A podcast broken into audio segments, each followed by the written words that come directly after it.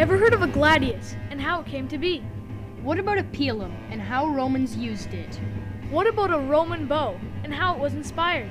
This is a series on Roman weaponry. Welcome to Weapon Legends.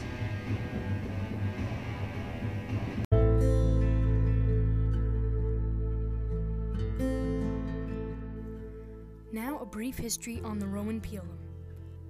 The Roman pilum was a spear with a pyramid attached to a thin metal bar that goes into a 2 meter wooden handle that was used in the era of Maniple 315 BC to 107 AD, used by the Romans. It was used with special battle tactics of its own. It was thrown at the enemy. After they threw it to the enemy, they would charge straight into hand combat, not giving the enemy any time to recover. This could be thrown 25 to 30 meters, which is about 100 feet. This was also known as the pila or a heavy javelin. If you saw this being used, you would probably call it an effective killing weapon. In fact, one time an army was charging at the Romans. The Romans threw their pilums, and the men with the pilums in their shields had to leave their shields behind, turning the battlefield into a slaughtering ground. This is such a deadly weapon because if it pierces a shield, it's designed so that the soldier has to leave behind his shield and they can't charge because it's designed not to come out of the shield. But if they somehow manage to pull it out of the shield, it breaks, so they can't throw it back to the Romans and do damage to them. One thing's for sure the pilum was a handy war weapon.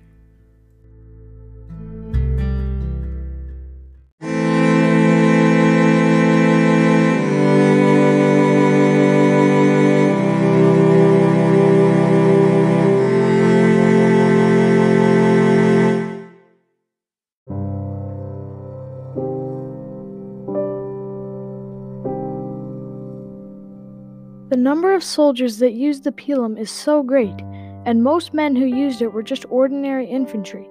So, this is a legend of a great leader by the name of Julius Caesar, who was an amazing military leader and established the Roman Empire with his pilum wielding soldiers. Some of the most famous battles that he brought his army into were the Gallic Wars that started in 50 BC. This war started from Julius Caesar wanting to keep st- stability on the borders of Transalpine Gaul. And as the saying goes, with every action comes a reaction. The Gauls then revolted, which later turned into a battle of conquest. There were many different Gaulish tribes, like Belgae, who were a very warlike Gaulish clan, and the Aedui, who were allies of Rome. But those tribes did not start the war. The Helvetii did. They were a tribe that lived in northern Switzerland and felt pressured from the neighboring Germans and also felt trapped, with their backs being towards the Alps. A certain noble named Orgetorix stepped up and convinced his people to migrate to the west coast and start a new kingdom there. What Orgetorix was really trying to do was take control of Helvetii, but his plot was soon found out. He later took his own life in order not to face his trial. When the Romans found out about Helvetii's migration, they would not allow it because Rome wanted stable neighboring tribes, and if the Romans let the Helvetes conquer all around them, it could lead to an unstable relationship with Julius Caesar and his kingdom. The routes that the migrators would take were either through the Roman land or Rome's allies' land. At the beginning of 58 BC, the Romans didn't believe this migration would even take place. But it turned out the Romans were wrong.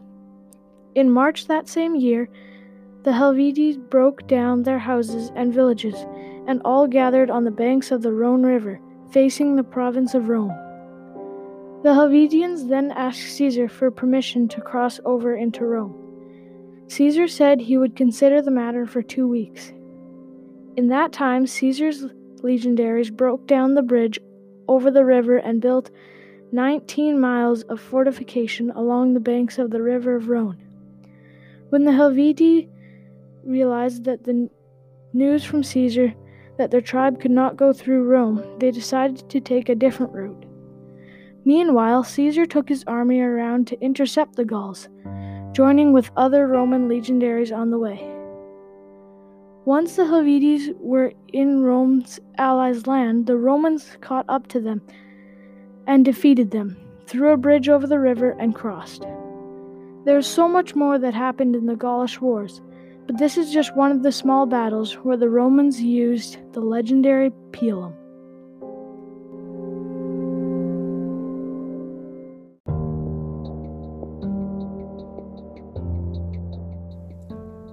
Thank you so much for listening to this podcast. I hope you enjoyed this as much as we did. Be sure to leave us a voice message on Anchor of any recommended weapons that you would like us to study. Or if you enjoyed this episode, leave us a five star review.